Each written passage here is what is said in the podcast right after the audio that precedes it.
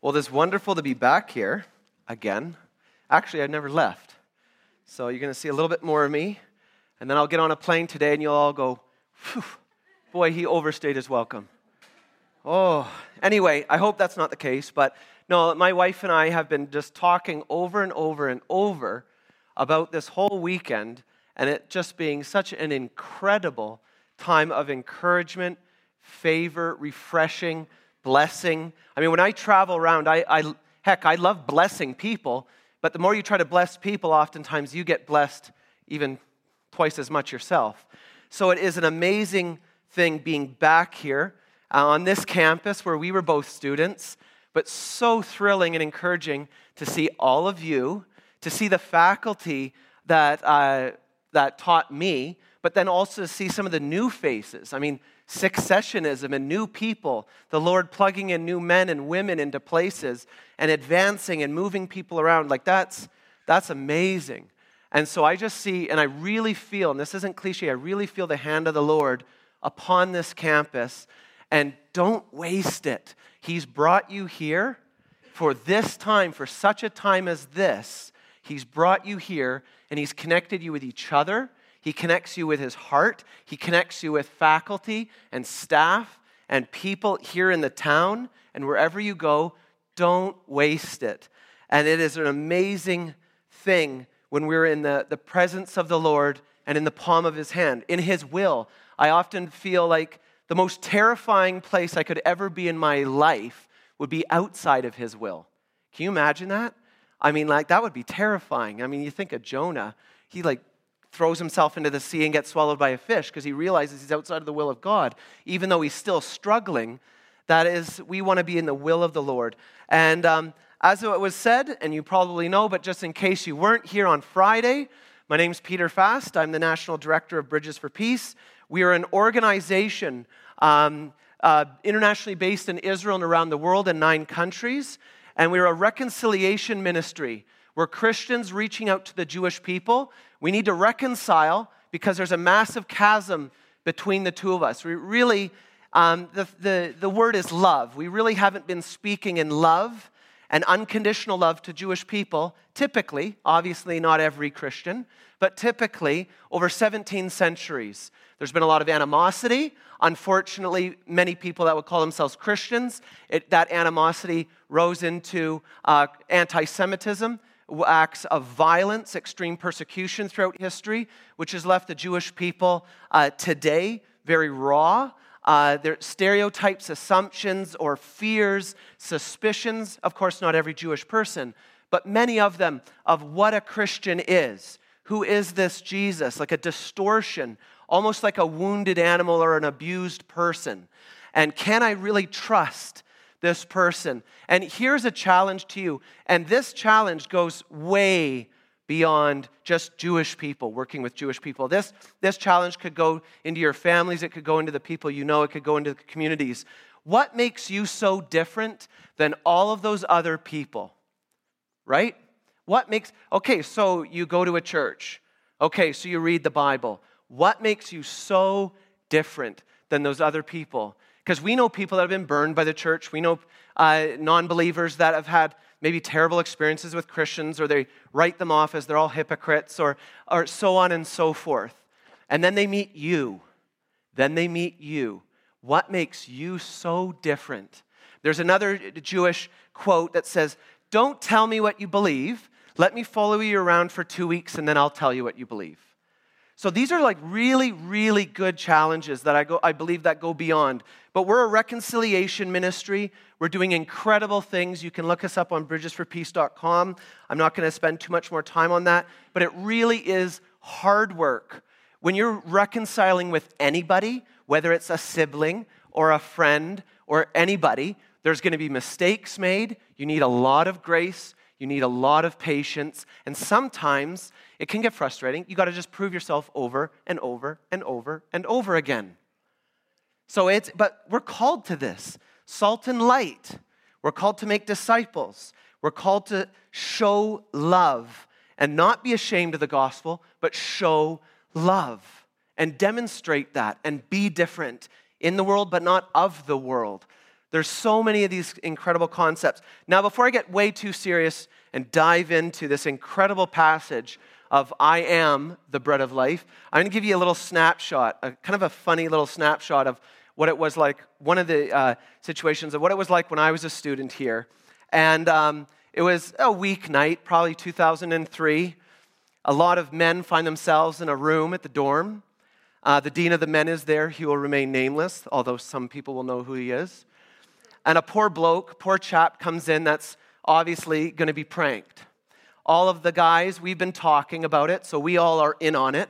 The poor chap who walks in has no idea, but it goes something like this. Okay, so we're going to do a strongman competition here. So we, we say to the person, we'll just call him Joe. Okay, so Joe, what we're going to do is it's really possible. It's very difficult, but if you listen and, and cooperate, this is possible. We're going to get you to lay down on the floor okay? We're gonna get two people to cross over, like kind of one across here, one across your ankles, and then two others crossing over. And if and it's like a science, we talk it up. So if everybody's like perfectly in line, perfectly balanced, then an individual stands in the middle and grabbing Joe's belt should be able to lift up all five people. I tell you, we did this twice. It worked. So, so they're like, oh, really, really? And everybody, and the, I mean, the dean of the men is there. This must be real. This must be true. Like, nobody would do anything like this, right? So we get the, Joe's on the floor, and the guys lay down there, and, and the dean of the men comes in there and grabs the belt. And then the thing is, everybody grunts. You gotta grunt because you wanna make a lot of noise. So every, all the guys surrounding you are cheering, and everybody's going, oh, come on, come on. And you're lifting and you're pulling, and as you're pulling the belt, some guy comes in with a bottle of like shaving cream or whipped cream and fills their drawers. Just sprays the entire bottle in there. Now, the poor Joe can't feel what's going on. He's just like, because we tell him you have to stay like totally rigid like a board. And everybody's in on this. And you fill it up and then you say, oh, sorry, it didn't work. This is weird. You know, usually it does. Everybody kind of gets up. Good job, Joe. He stands up, looks down, and the look on his face is just priceless as it's just pouring out of his, yeah. So we did that twice, and we got two guys in right in a row. And actually, the first guy that we pranked after he quieted down because he was a little annoyed, he thought it was so hilarious, so he cleaned up, and we got the other guy. He was involved in the other one. So that's just a snapshot of the very serious contemplative life of a student, um, always engaged in the things of God and prayer. Um, so, John 6 35, I am the bread of life. There we go. Are we up? Did I turn it on? Oh, it's not responding, Andrew. Anyway, so, I'm the bread of life. These were words Jesus declares in the synagogue in Capernaum along the Sea of Galilee, following the miracle of the feeding of the 5,000, with only five loaves of bread and two fish. There we go. Perfect. Okay. So, oh, are we going to sing again?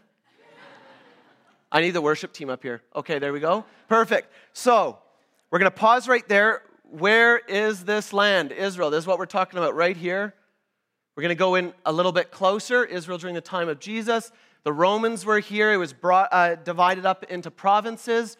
We're going to zoom in right here on the Galilee, which is on the edge of the Decapolis, these 10 mainly Greek cities.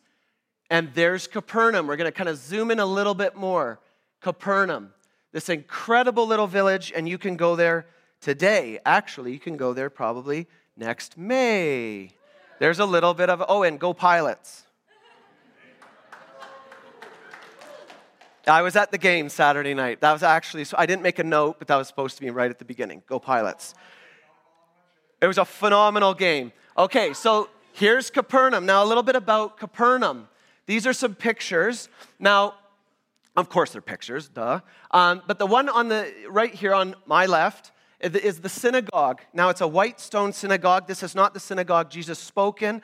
This is a recreated synagogue that the Byzantines built about the fourth century. The Byzantines were Romans who then, when they became Christians, started referring to themselves as Byzantines. And they built this synagogue to commemorate and remember that Jesus had preached in this synagogue. Now, the cool thing is, The white synagogue, as you see, rests on a foundation of black basalt, which actually is the foundation of the first century synagogue, okay, that Jesus did preach in. Now, the interesting side note that has nothing to do with I am the bread of life, but it's just an interesting side note is that the white synagogue, if you were to stand right in the front of it and look right down the, the side of the wall between the white rock and the basalt, you can see it, it the white is set on the black basalt, but it's moved over a little bit. It's corrected. So when the, the Byzantines built this synagogue, they corrected the foundation. Why?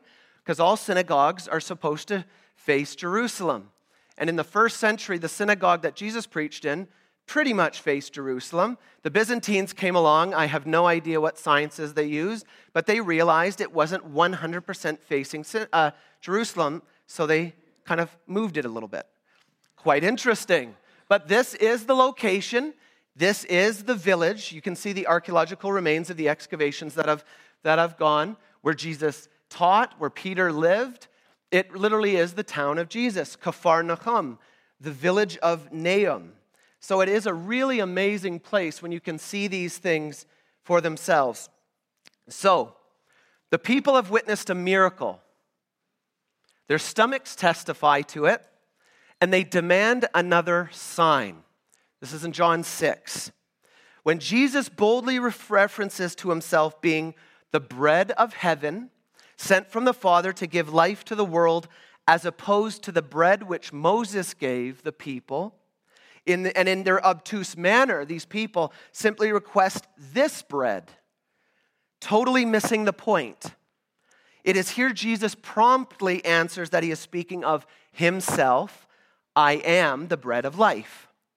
Here, Jesus makes the first of seven I am statements in the Gospel of John, which echo Exodus 3:14, where the presence of God, illuminated by the burning bush, answers Moses. The voice of God answers Moses' question as to who or by what name is sending him to Egypt, back to Egypt. I am who I am, or I shall be as I shall be, the infallible name of God. And this attests to God being unchanging and the same throughout all time.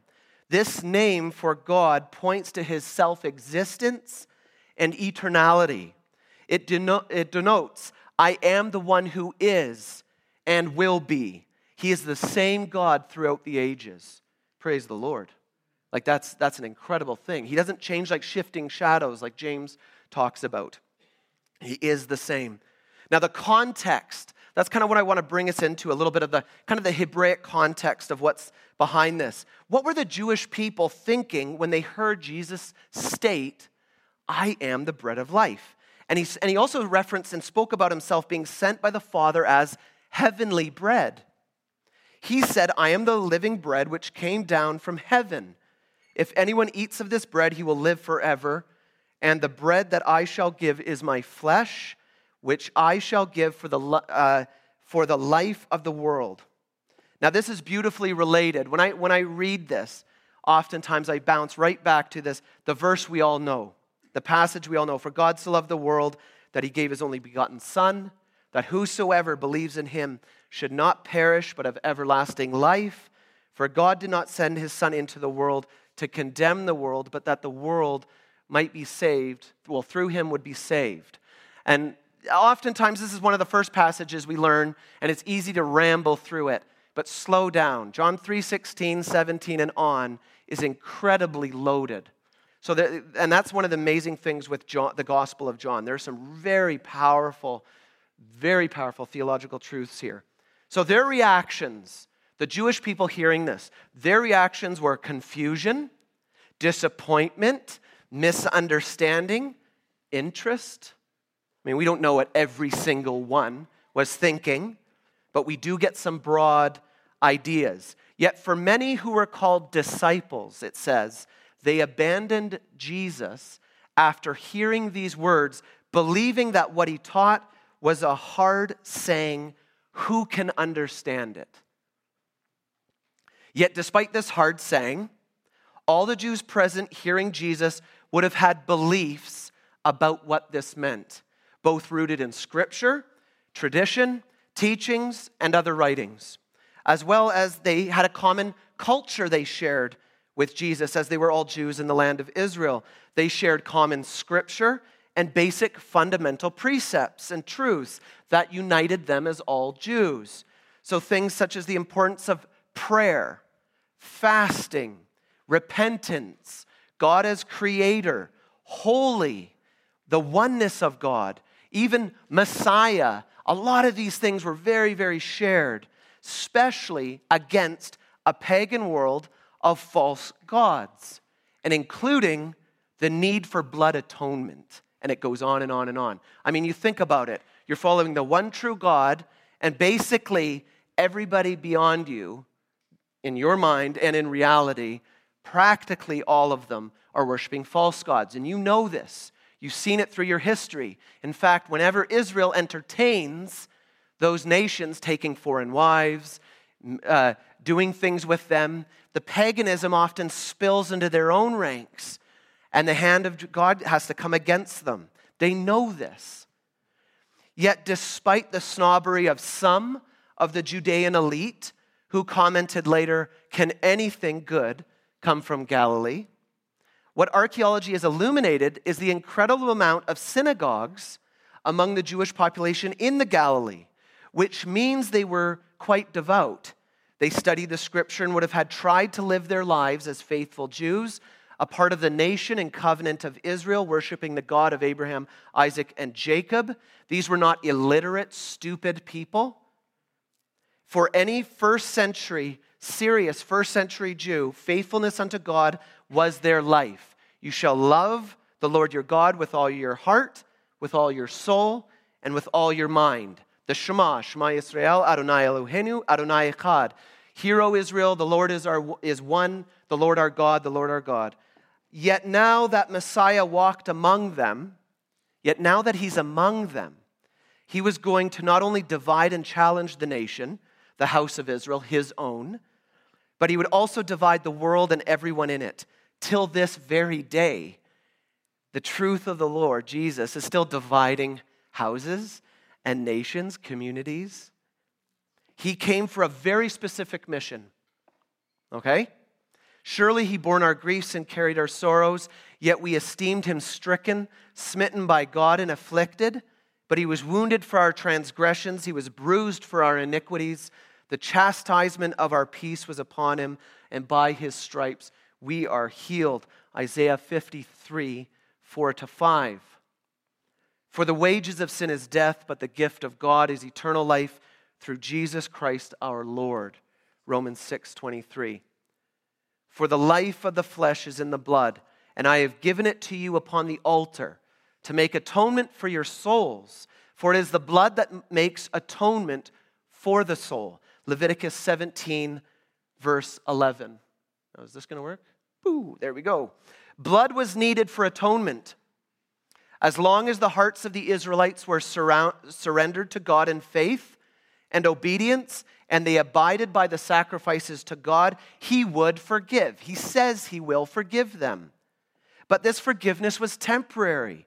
For the next day, a sacrifice would be needed and blood to be spilled again, and the next day, and the next day, and the next day. The sacrifices could only temporarily remove sin.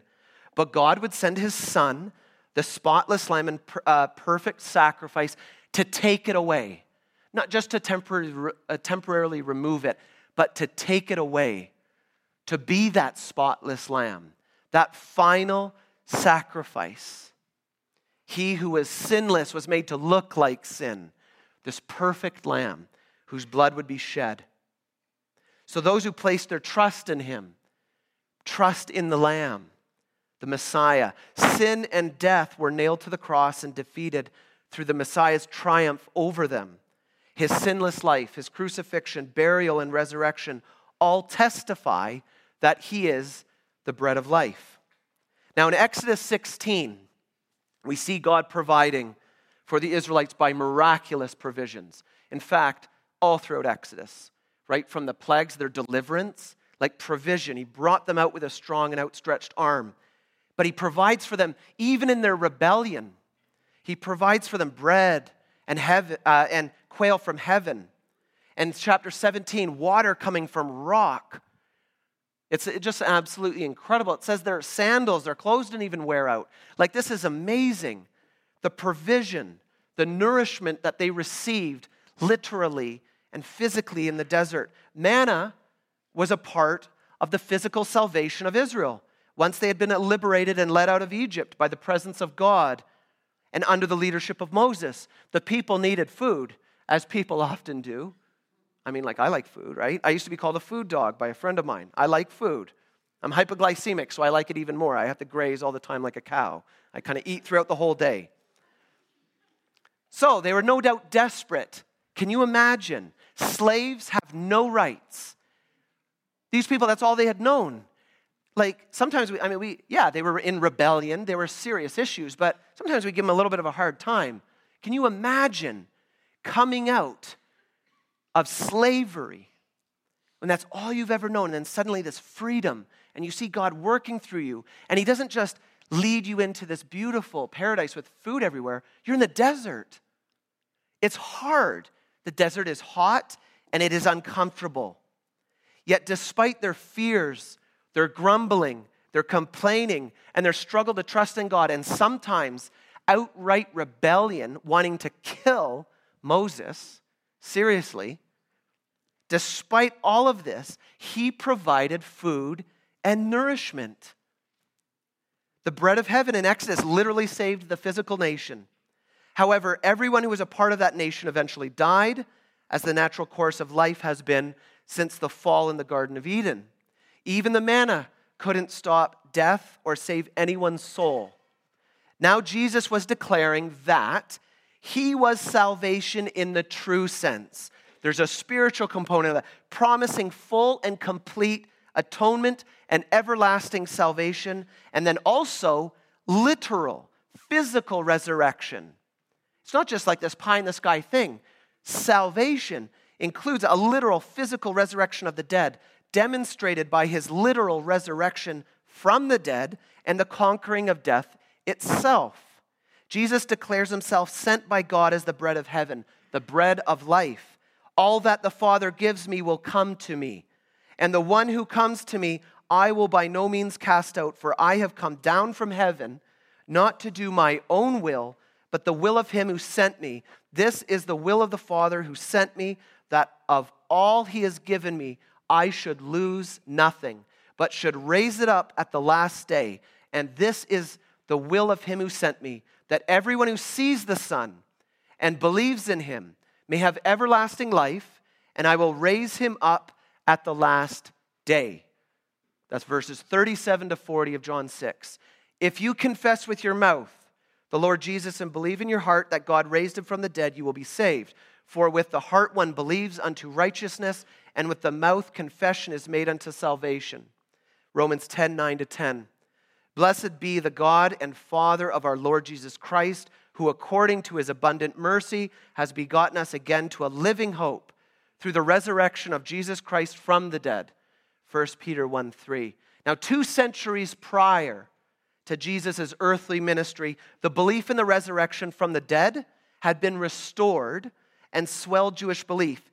It had become an important focal point of the day of the Lord and the coming of the Messiah. This belief, largely ignored for centuries, had resurfaced in an intense expression during the persecutions under the Greek Seleucids. So, this is after Alexander the Great so the Greek Seleucids, nearly two centuries earlier, where Jewish men, women, and children were horrifically murdered for their faith in the one true God. This is the story of Hanukkah. So this comes out of that. This naturally stirred up concern about what would happen to these martyrs afterwards who so faithfully laid down their lives. Early sages searched the scriptures and brought back the teaching of the resurrection, which widely influenced the generations to follow, brought back. And it still is an amazing instrumental piece and part of not just our faith, but even rabbinic Judaism. Resurrection is very important. The resurrection. So, in the manner that the bread of heaven kept the Israelites alive in the wilderness from physically starving to death, Jesus uses a messianic metaphor, aligning himself with being living bread that can save someone from death spiritually. Jesus urges those who want this bread to come to him, and they will never again be hungry or thirsty. John 6 27. Now, what is interesting is that both hunger and thirst were central issues when the Israelites were in the desert that the Lord provided for them despite rebellion in their ranks. There we go. In Jewish culture, bread is very important. Now, not just a staple part of their diet, as bread is found in practically every culture in the world, a form of bread.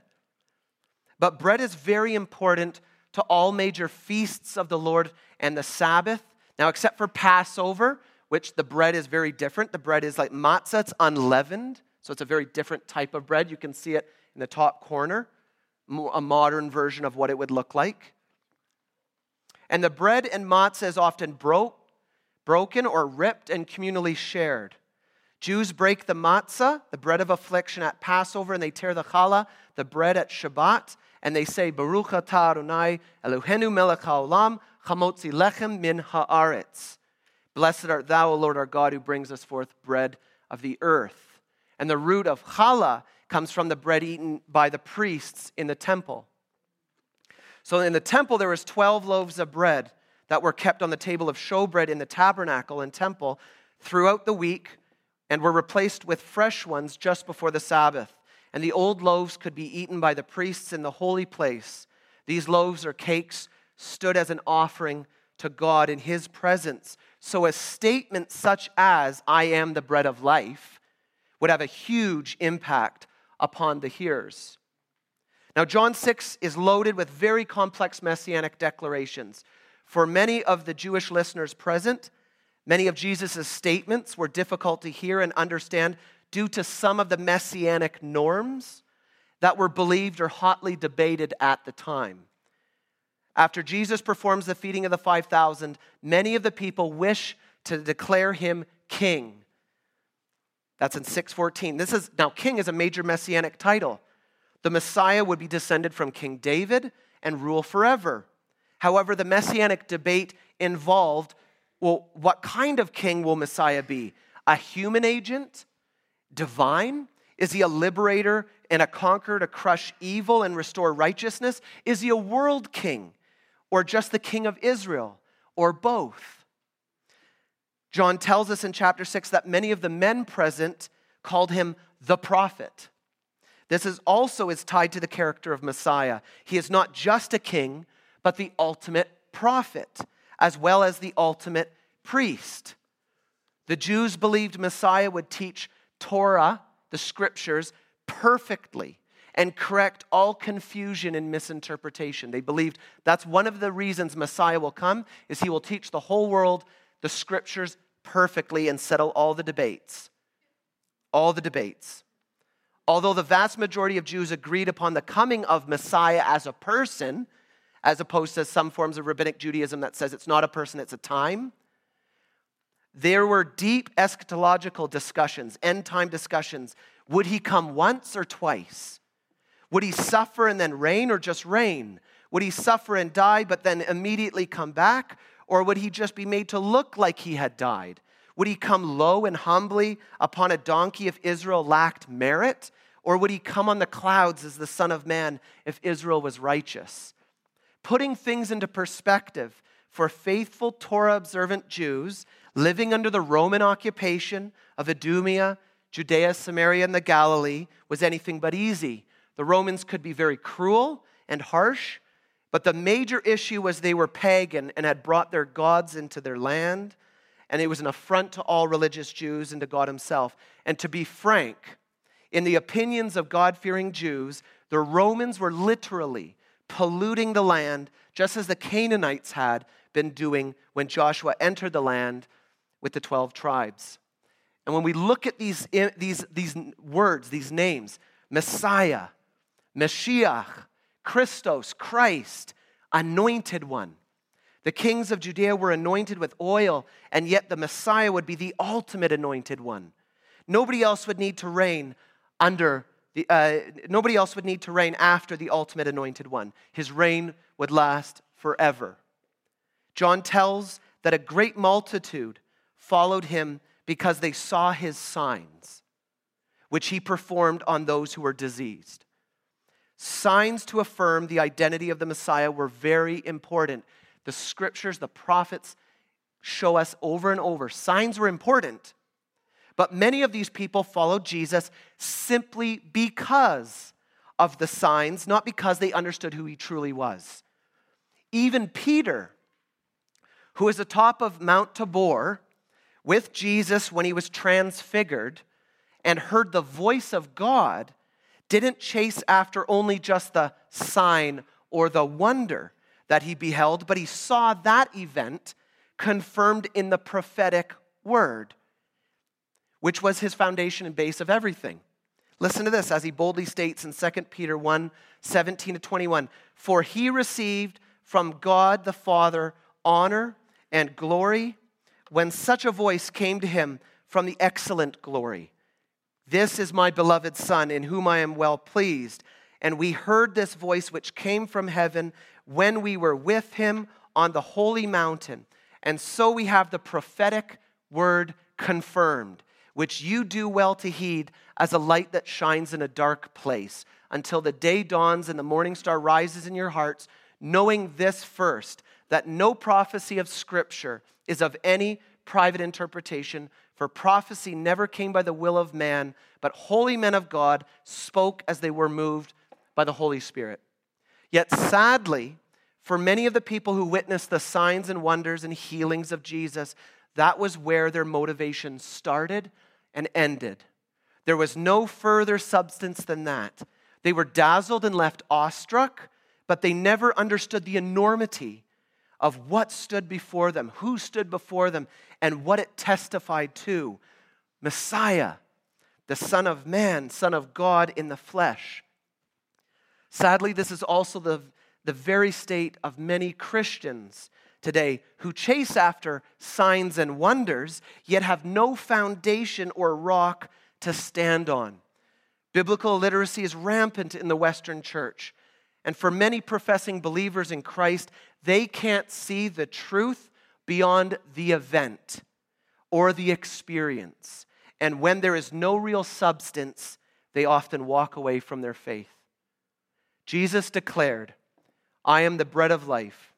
Do not labor for the food which perishes, but for the food which endures to everlasting life, which the Son of Man will give you, because God the Father has set his seal on him. After seeing many of his disciples abandon him, Jesus asked the twelve, Do you also want to go away? But Simon Peter answered him, Lord, to whom shall we go? You have the words of eternal life.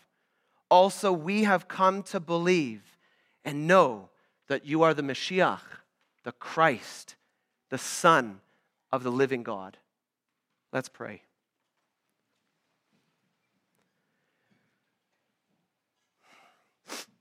Father God, we just, we are humble before you. Lord God, we thank you that you are the bread of life, that you sent your Son, who is faithful right to the end, who did not stay in a tomb, but rose ascended and sits at your right hand. That spotless lamb whose blood was shed for the entire world. You are the God of history. You invaded history. You want relationship with real people. But you are not just a God of history. You are a God of today and the future and etern- eternal life. You are holy, spotless, righteous, filled with great chesed, steadfast love, abounding in mercy, a perfect judge, the Most High God. Oh Lord, I thank you that even though we do not deserve you, that our flesh was in open rebellion against you, that we wanted darkness rather than light, that you reached us out to us.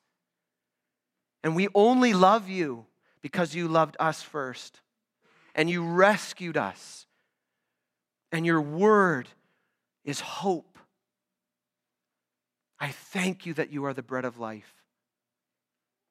I thank you that I do not have to hunger and thirst for anything else once you satisfy me with your incredible gift of salvation.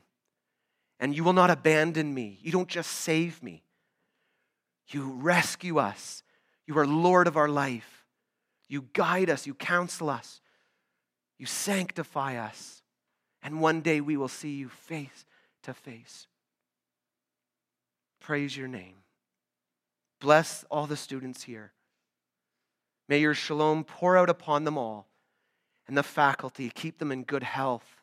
Be with their families. Bless them mightily. Be with Mark. Bless them, Lord. In your name, amen. Thank you.